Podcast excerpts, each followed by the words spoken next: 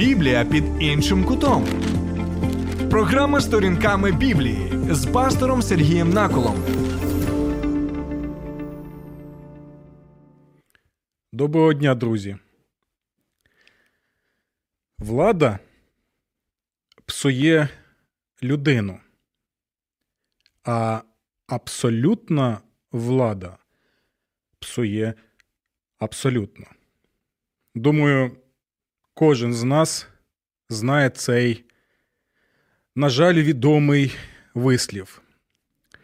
Це та реальність, яку ми дійсно бачимо в людстві. Це те, що ми дійсно бачимо в історії людства. На жаль, на превеликий жаль. І знаєте, е, один з філософів Сантаяна він казав, що той, хто не знає історії, приречений її повторювати. Знаєте, але в той же час є інший вислів, що історія нас навчає тому, що ми нічому так і не навчилися. Особливо в питанні небезпеки влади, яку неможливо контролювати, абсолютної влади, тиранії, автократії, які були і в стародавні часи, які є, на жаль, і зараз. І ось цей вислів він дійсно цікавий, тому що нагадує, що щось трапляється з людиною, яка має посаду у владі, але у той же час починає усвідомлювати і бачити, що якоїсь противаги цій владі нема, що він може зловживати цією владою, він почуває відчувати смак безкарності, неконтрольованості, починає разом з собі подібними або створювати собі подібних, і починає все більше і більше відчувати себе ну, якимось там пупом землі, або навіть Богом. І це дійсно жахливо. І знаєте, що треба у цьому контексті нам згадати? Те, що Біблія, яку ми розглядаємо в нашій програмі сторінками Біблії, завжди, завжди попереджає нас стосовно цієї небезпеки, яка є в людстві. А саме в людстві, яке, на жаль, спотворене гріхом. Слово Боже чітко і ясно показує, що з одного боку ми дійсно чудові створіння, бо створений чудовим творцем. І це так. І в людстві є дійсно багато е, таких речей, що, можна сказати, ми в захваті від людства, але в той же час, маючи ось такі можливості, неймовірні, як Божий образ, ми в той же час грішні люди. І це дійсно стан усього людства. І тому, що ми грішні, ми і схильні до того, щоб влада нас псувала. Або по-іншому можна сказати, що ми з грішними серцями, з грішними намірами, з грішними бажаннями спотворюємо ту владу, яка дарована нам Богом. Бо влада може бути, і ми знаємо, і Слово Боже показує як благословінням, так і прокляттям. І більше того, друзі, Слово Боже завжди знову і знову я буду про це нагадувати, попереджає про небезпеку влади абсолютної неконтрольованої. Ось чому ми читаємо, наприклад, про фараона, так? У книгі Вихід, коли, ну, вибачте, людина взагалі а, була впевнена у тому, що вона втілення Бога на землі, і що хочу, то й роблю. Цей фараон він дійсно був, був пригноблювачем, він дійсно експлуатував людей, він дійсно все робив силою, своєю міцю. Так, Така була репресивна система. У той же час ми можемо побачити і інші системи ось цих пригноблювачів, про яких каже Слово Боже, і яку можна уявити а, таким висловом, як Вавилон. Бо Вавилон це є це репресивна система пригноблення, яка ставить себе на місце Бога, заміняє Бога і використовує владу як прокляття, а не як благословення. Також ми можемо побачити, як Слово Боже багато нам показує пророків, які чітко ясно критикували царів. Слово Боже чітко ясно показувало, що цей цар поганий, він не йде шляхом Божий, він обирає Боже прокляття. У той же час інші царі, вони у Слові Божому представлені як благословені царі, як ті, які, незважаючи на свої недоліки, у той же час бажають бути благословенням для тих людей, яких їм Бог дав. Слово Боже, і ви можете прочитати від початку і до кінця, від буття і до книги об'явлення, показує, що влада, яка отримує грішна людина, неконтрольована влада, без важелів впливу, так, а це як наркотик. Ти приймаєш одну дозу, далі другу, третю, і ти потребуєш усе більше і більше. Цей наркотик входить в тебе, спотворює твоє сприйняття реальності, і ти вже дійсно сприймаєш не реальність через призму Божого Слова, яка є антидотом, а сприймаєш через призму того наркотика, гріховної влади, який в тобі знаходиться. Так? І це теж важливо. А ви можете запитати, пастор Сергій, ви що, сьогодні такою е, біблійною політологією будете займатися? Ні, друзі, ми е, сьогодні оце питання влади яка псує людину, не просто так розглядаємо, бо сьогодні у нас 19-й псалом, і це той псалом, у якому ми можемо побачити, знаєте, такі своєрідні а, антидоти, Божі антидоти, які допомагають людині грішні, особливо тому, хто знаходиться при владі і цареві розуміти, що ти не пуп землі, ти не Бог, люди не бидло, і тобі потрібно буде перед кимось згідно чогось відповідати. Тому сьогодні ми з вами розглянемо 19-й псалом. І Ви можете написати у нас і під стримом на Фейсбуці, що ви думаєте стосовно цього псалму, і можете взагалі написати, а яким чином цей псалом стосується саме принципу обережного ставлення до влади, особливо до влади, яка має схильність до авторитаризму, до деспотизму, до систем тоталітарних і так далі. І ми побачимо, що дійсно цей псалом нас про це попереджає. Бо Боже Слово, воно живе, воно дієве, воно попереджало людей ще за тисячі років до нас і попереджає і зараз, що ми завжди повинні розуміти, з чим маємо справу. Тому, будь ласка, можете долучатися до нас е, в прямому ефірі у мене на сторінці на Фейсбуці і писати свої коментарі, е, з чим ви згодні, з чим ви не згодні під стримом, а також долучатися на мій Ютуб канал Сергій Накул сторінками Біблії. У нас там також е, цікаві є. Запитання, які ми розглядаємо. Ну що, декілька секунд і розпочинаємо розглядати 19-й псалом. Поодинці щасливим не станеш. Ми поруч. Радіо М.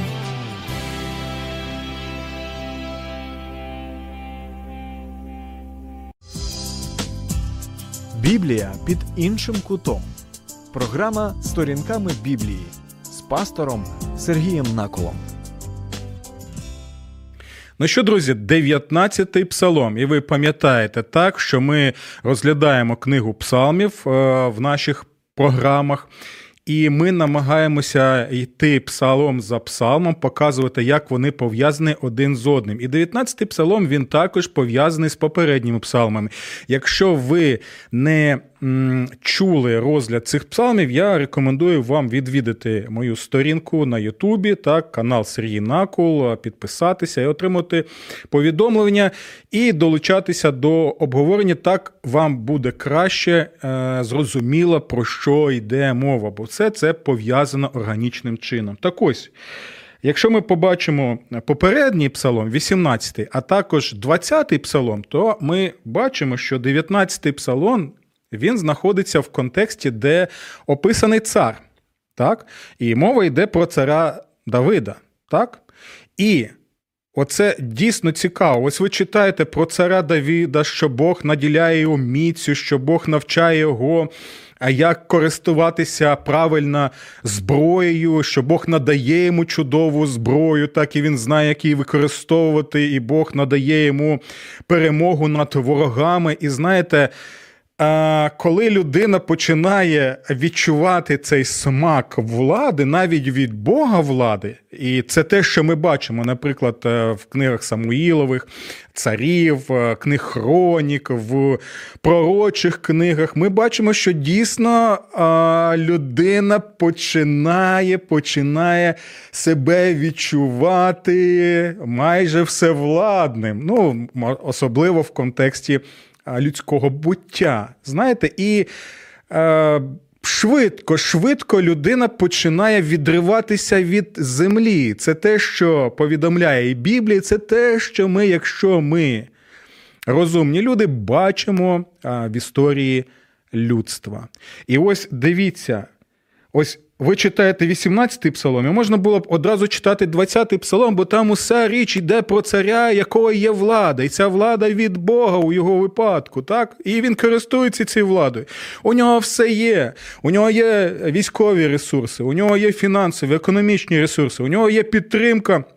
Свого ну не електорату, звичайно, а своїх підданих, так загалом. Тобто, все все можна сказати чудово, але в той же час дивіться, це як блискавка посеред неба. Я ще раз нагадую: 19-й псалом як блискавка посеред неба, коли тобі потрібно протверезіти. Чому? Тому що, як ми казали, влада. Влада псує людину, а абсолютна влада, особливо в царському контексті, вона дійсно може псувати абсолютно. Тому 19-й псалом це нагадування було цареві Давидові, це було нагадування пророче для усіх людей того часу, і це нагадування і для сучасних людей, навіть тоді, коли в нас немає жодних царів, і слава Богу, і що ми обираємо собі президентів, що ми маємо конституцію, що ми маємо права і обов'язки як громадяни нашої країни. І це, до речі, одне з досягнень і можна сказати результатів впливу християнства в Західній Європі. Так, так, якщо вам буде цікаво побачити історичний екскурс, як це все відбувалося, як це все пов'язано, особливо з подіями реформації, так як Бог взагалі діяв а, в Західній Європі протягом. Тисячоліть, то ми можемо зробити таку програму, щоб краще ми могли зрозуміти ці речі і цінувати їх. Бо нагадую, що наша цивілізація вона створена саме з християнським світоглядом, вкоріненим саме в Біблії. Тому можете одразу називати 19-й псалом, і вам е, легше буде запам'ятати. Це блискавка посеред неба, яка нагадує цареві і людям про небезпеку зловживання владою. Навіть тоді, коли ти впевнений у тому, що цю владу тобі, як у випадку з царем Давидом, надає сам Господь. І що ж ми там читаємо? Які два антидоти ми там бачимо, які надає Біблія, принципи, якими потрібно керуватися, щоб не відірватися від землі і не втрачати пильність, і не втрачати уважність, і дивитися на реальність і на себе, і що найважливіше, і про це каже багато Господь Ісус, так, навіть через цього псалмопівця, яке в нас серце, яка в нас мотивація? Бо згідно вченню Господа Ісуса Христа, Так, і це ми бачимо і в 19-му псалмі. Саме з серця людини все починається. Серце людини це коріння, з якого вже далі ми бачимо щось росте, щось добре чи погане. Тому дивіться, як починається 19-й псалом. Небеса розповідають про Божу славу. Небозвід сповіщає про твориво його рук. І, до речі, вчора ми розглядали е, слово слава в Біблії. Я нагадаю, що слово тут використовується кавод на івриті, і це означає вагу, тобто одразу нагадування яке. Всі ми, е, як правило, так, мільярди людей бачать небеса, бачать е. Так, Ми бачимо, яким неймовірним чином Бог створив увесь цей світ. І ми розуміємо, особливо зараз, завдяки сучасним технологіям, телескопам і так далі, що а, це просто неймовірно, який у нас Бог, який у нас творець, якими він, які у нього можливості просто неймовірні і неосяжні для нашого розуміння. Так ось, ось не просто так ми знаходимося у цьому всесвіті, на цій землі з флорою, з фауною. Усе це згідно 19-го псалма нагадує цареві при владі, представникову владі, і нам нагадує, що про Божу славу. Що таке Божа слава? Кавод. Що таке кавод? Це вага, це те, що накладається на тебе. Це те, що тебе що? Не надає тобі можливості підніматися. І чим більше ти розумієш і усвідомлюєш славу кого цього творця, ти розумієш: стоп, стоп, стоп, стоп, стоп. Я не пуп землі, я не Бог, я смертна людина створена творцем. І якщо цей творець всемогутній, якщо у нього така слава, якщо він над усе і понад усіма, то тоді потрібно бути бути вкрай обережним, бо ти теж така сама людина, як і інші. У тебе така ж кров, у тебе ж таке ДНК. Ти один з мільярдів створених творцем людей. І він створив тебе для свого задуму, для своєї волі. І те, що ти зараз знаходишся у такому становищі, це не просто привілей, це також і обов'язок. Обов'язок перед ким? Перед тим, хто над тобою. Як ти можеш це зрозуміти краще, коли ти кожного дня усвідомлюєш і розумієш, що це не просто так створено. Ми, Ми жодним чином не дотримуємося атеїстичного еволюціонізму. Так і до речі, якщо дотримуватися атеїстичного е, еволюціонізму, там, де ну. Виживає той, хто найбільш пристосований, то тоді взагалі можна використовувати і владу, і твої можливості для того, щоб дійсно пригноблювати одних. Для чого? Для того, щоб е, Інші а, могли таким чином пристосуватися краще. Це те, що у якійсь мірі ми можемо побачити, де, наприклад, нацистська Германія чудовий приклад, як нагадування нам про те, що сталося.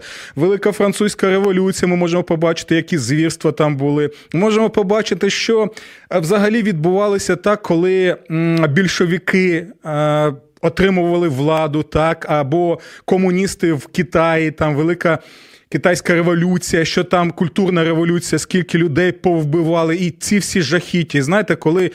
А атеїсти, наприклад, кажуть, що дивіться, у середньовіччі там такі звірства були. Так були, ми це визнаємо, так, але вони в жодне порівняння не йдуть з тими звірствами, які відбувалися у тій системі безбожній атеїстичній системі, яка людину невілювала як один з видів в процесі еволюції, не більше того, коли казали, Бога немає, і все, ти сам тоді. Стаєш на місце Бога і починаєш знищувати людей, користуватися майже абсолютною владою. Але так все складається, що потім і тебе знищували тобі подібні, як щури в бочці.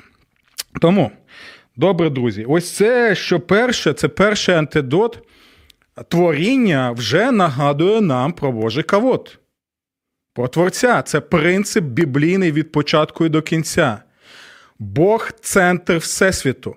Бог над Всесвітом. Жодна людина не може дістатися рівня Бога або бути більше Бога. І історія диявола сатани нам чудово це показує, що може статися, якщо ти хочеш узурпувати. Владу Божу, якщо ти хочеш стати на місце Бога і творити свою волю. Ніхто, хто йде таким шляхом, я попереджаю на основі Божого Слова, ніхто не отримає того, що ви бажаєте. Наприкінці Вавилон впаде. Наприкінці кожен фараон отримає своє Червоне море. Це Божа аксіома, яку ми можемо побачити тут і в 19 вірші.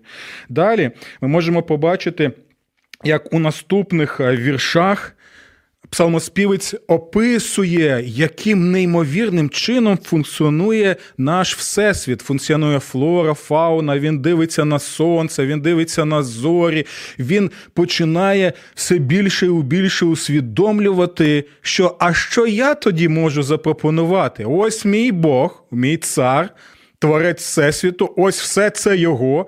А що є твого? Та ти ж навіть дихати не можеш без ось цих всіх компонентів повітря, яке в нас є. Ти ж не зможеш навіть функціонувати, якщо твій мозок не буде працювати, якщо серце, легені, так і так далі. Що ти взагалі, як людина, яка має початок і має кінець, що ти можеш запропонувати? То яким чином ти можеш себе вважати якимось там Богом в плоті, якщо над тобою творець? І тобі потрібно буде перед цим творцем стояти і відповідати: хочеш, не хочеш, подобається тобі, не подобається, е, вважаєш ти, що Бог є, або впевнений у своїй самовпевності, що Бога нема, стояти будеш. Це Божа аксіома. Тому, друзі, я ще раз нагадую, краще не жартувати з таким Богом. так? Краще не думати про себе так, як ми схильні думати, як грішні створіння, які просто приймаємо, приймаємо цей наркотик гріховний, який спотворює наше сприйняття реальності. І це е, дійсно страшно. Далі, перша частина цього 19-го псалму, вона розповідає про перший антидот Божа слава в творінні. Так? А далі псалмоспівець розповідає нам про ще один антидот. З одного боку, це творіння, так, яке знову і знову, зранку до вечора нагадує нам, хто є Бог. А далі йде мова про ще один антидот. Боже Слово в творінні і Боже Слово посеред нас. Це те, що ми називаємо зараз Біблією. З восьмого вірша ми читаємо: Господній закон бездоганний, він укріпляє людську душу. Ви почули? Це важливо. Чому? Спочатку він показує Бога як Творця, всемогутнього, який не лише створив всесвіт таким неймовірним чином, але й підтримує і керує їм так, що ми розуміємо, о, це дійсно всемогутній Бог, і з ним краще не, не жартувати. У той же час цей же самий Бог, всемогутній Бог через людей дає нам те, що тут на те, що він називає Господнім законом, або Тора, або те, що зараз нам відомо як саме Біблія, яку я тримаю в руках. І ось він показує, що якщо творіння проповідує нам, що нам потрібно покладатися на такого Бога і розуміти своє місце в системі координат Бога і його правління, то те саме стосується і цього Божого Слова, де фокусується Божа воля зрозумілим нам, е, зрозумілими нам словами, так, коли Бог через людей, через пророків, через Мойсея, через інших авторів, через Давида. Як слово Боже саме каже, що Давид був сповнений Святого Духа, коли писав ці псалми, ми можемо побачити, що ага, ось яка Божа воля для нас. Якщо він творець, тоді він і очікує від нас те, що він бажає. Тому псалмоспівець каже: Господній закон бездоганний, він укріпляє душу. Тобто, саме Божа воля може підкріпити людину. Тут душа мається на увазі, знаєте, не якась ефемерна оболонка, так, яка потім від, відлітає на небеса і на хмаринках, десь там знаходиться з арфою. Ні. Е, нефеш, який використовується тут це слово, це взагалі. Підкріпляє підкріпляє людини цілісно, тобто саме як людина цілковито залежить від творця у творінні, як органічна частина цього творіння, ми не можемо викинути нас зараз в космос, скільки ми там протримуємося. Ось про це йде мова. Тобто, якщо ми цілковито залежні від цього творця в системі його творіння і не можемо жити. Поза межами цього творіння, так, цієї екосистеми, яку створив творець, то те те саме стосується і Е, Божого Слова. Тобто це повітря, яким ми повинні дихати, яке надає нам сил, наснаги, яке формує наш світогляд, наш образ життя і так далі. Ось чому він пов'язує і творіння, і Боже Слово. І далі він каже: Господнє свідчення вірне навчає мудрості простодушних. Так? Тобто, чому це антидот? Коли цар, і дійсно, коли е, цар обирався на престол так е, в Ізраїлі. Це була теократична держава. Я нагадую, у нас трошечки інша ситуація, але це вже на розгляд в наступних програмах. Ми можемо побачити, що цар обов'язково повинен був мати що? Закон Господень. Його потрібно було переписати. Цар повинен був знати Божий закон як свої п'ять пальців. Тобто вранці, ввечері, хай прокидається і давай, розкажи нам, що таке Божий закон, цар повинен був це знати. Ось про яку де мова. І цей Божий закон знову і знову показував, що, друже, ти не Бог, ти людина, ти смертна людина, ти твориво, ти обо... зобов'язаний виконувати мою волю і допомагати людям, захищати людей і так далі. Тому дивіться, що він каже далі, як прояв цього антидоту, чому Боже Слово е, дійсно навчає нас, навчає нас, що Богу потрібно, як казав апостол в Новому Завіті, пам'ятаєте, що Богу потрібно. Е, в Богу потрібно, от забув це слово, так? Е, це, мабуть, моє гріховне я зараз не надає цієї можливості. Богу потрібно Богу потрібно слухатися, слава Господу. Богу потрібно слухатися більше, ніж людей. Це той принцип, який вкрай важливий. І наш Бог не тиран, наш Бог не агресор, наш Бог не пригноблювач. Так, наш Бог це той Бог, який спасає який визволяє. Це сутність нашого Бога, і слава за це йому. Тому жодна авторитарна система, жодна тоталітарна система, жодна автократична сучасна система вони не можуть бути проявом Божої влади жодним чином. Чому? Бо вони протирічать тим засадам і принципам, які ми бачимо саме у Божому Слові. Знову і знову згадуєте фараона, знову і знову згадуєте Вавилон Великий, знову і знову згадуєте нечистивих царів і те, що з ними трапляється. Так, добре.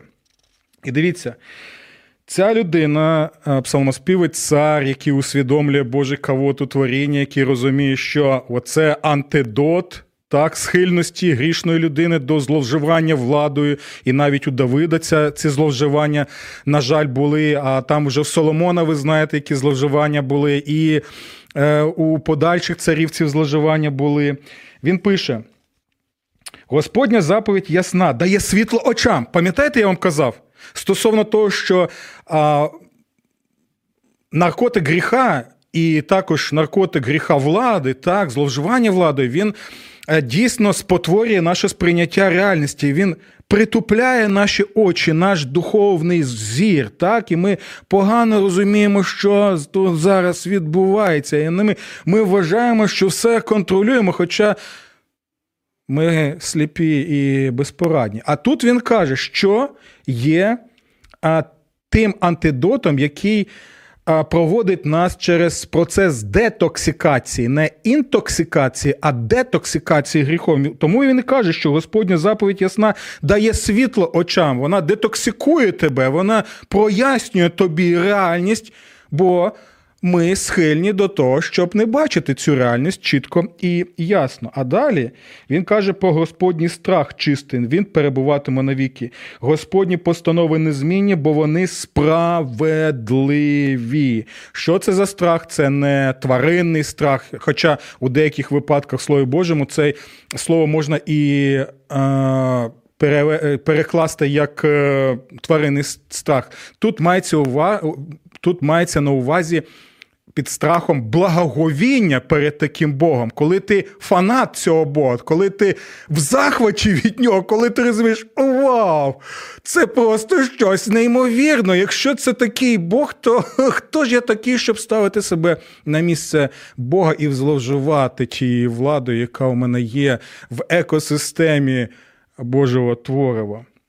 І ось що ми він каже: адже й твій слуга збережений заповідями Господніми, в їх дотримані велика нагорода. Бачите, збережений. Тобто він розуміє, що в мене, як у представника влади, є багато спокус, і ми знаємо про ці спокуси. Далеко ходити не треба. У нас в нашій країні цих зловживань вище даху, так і корупція. Я можливо, що вже через війну ми як ми якось будемо вже звільнятися від цього пороку нечисто корупції, так і інших таких речей, які, на жаль, у нас в країні відбуваються. Ну і. не мені вам пояснювати, ви самі це це знаєте. І ось він тут каже, що яким чином представник влади, у цьому випадку цар, може бути здрим... Е, збережений або щоб його тримало щось. Так ось Божі заповіді його тримають у кордонах конкретних, так, коли він розуміє своє місце. Зверху він розуміє, що на ньому Божий кавод, Божа слава, так, і тоді він розуміє, ага, я можу функціонувати саме у цих межах. Але якщо я виходжу за цю межу, що я можу сказати? Є Божі пророки, Божі пророки, які повинні у кожному історичному контексті пророкувати представникам влади і людям і нагадувати їм про це місто. Це те, що робили Божі пророки. Пам'ятайте про це. І, до речі, ми згадували ці речі. Трошечки в іншому контексті у попередніх програмах, тому, будь ласка, долучайтеся до обговорення. І так, в нас мало часу, але дивіться, наприкінці, що ми бачимо? Яким чином ці два антидота допомагають представниковій владі цареві. Він каже: хто зауважує свої помилки? Це істинний принцип. Ми схильні не бачити свої помилки, а принижувати їх значення або ігнорувати їх. І він каже: хто зауважує свої помилки? Від таємних провин очисти мене. Він каже тут про мотивацію, про грішну мотивацію узурпувати владу або використовувати не за призначенням, зловживати владою, так і так далі. І про інші речі, не лише про владу, звичайно, це стосується кожного з нас. І дивіться, і як і від гордості і зарозумілості стримай свого слугу. Він усвідомлює, я слуга Божий, і лише Божа слава в творінні, його заповіді, вони можуть що робити? Стримувати свою славу, щоб не йти шляхом нечестивих, щоб не йти шляхом кого?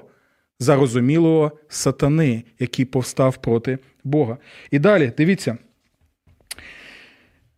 Це уважно, і це нехай буде наша молитва. Я навіть в своїй церкві перед богослужінням молюся цією молитвою з, е, з християнами.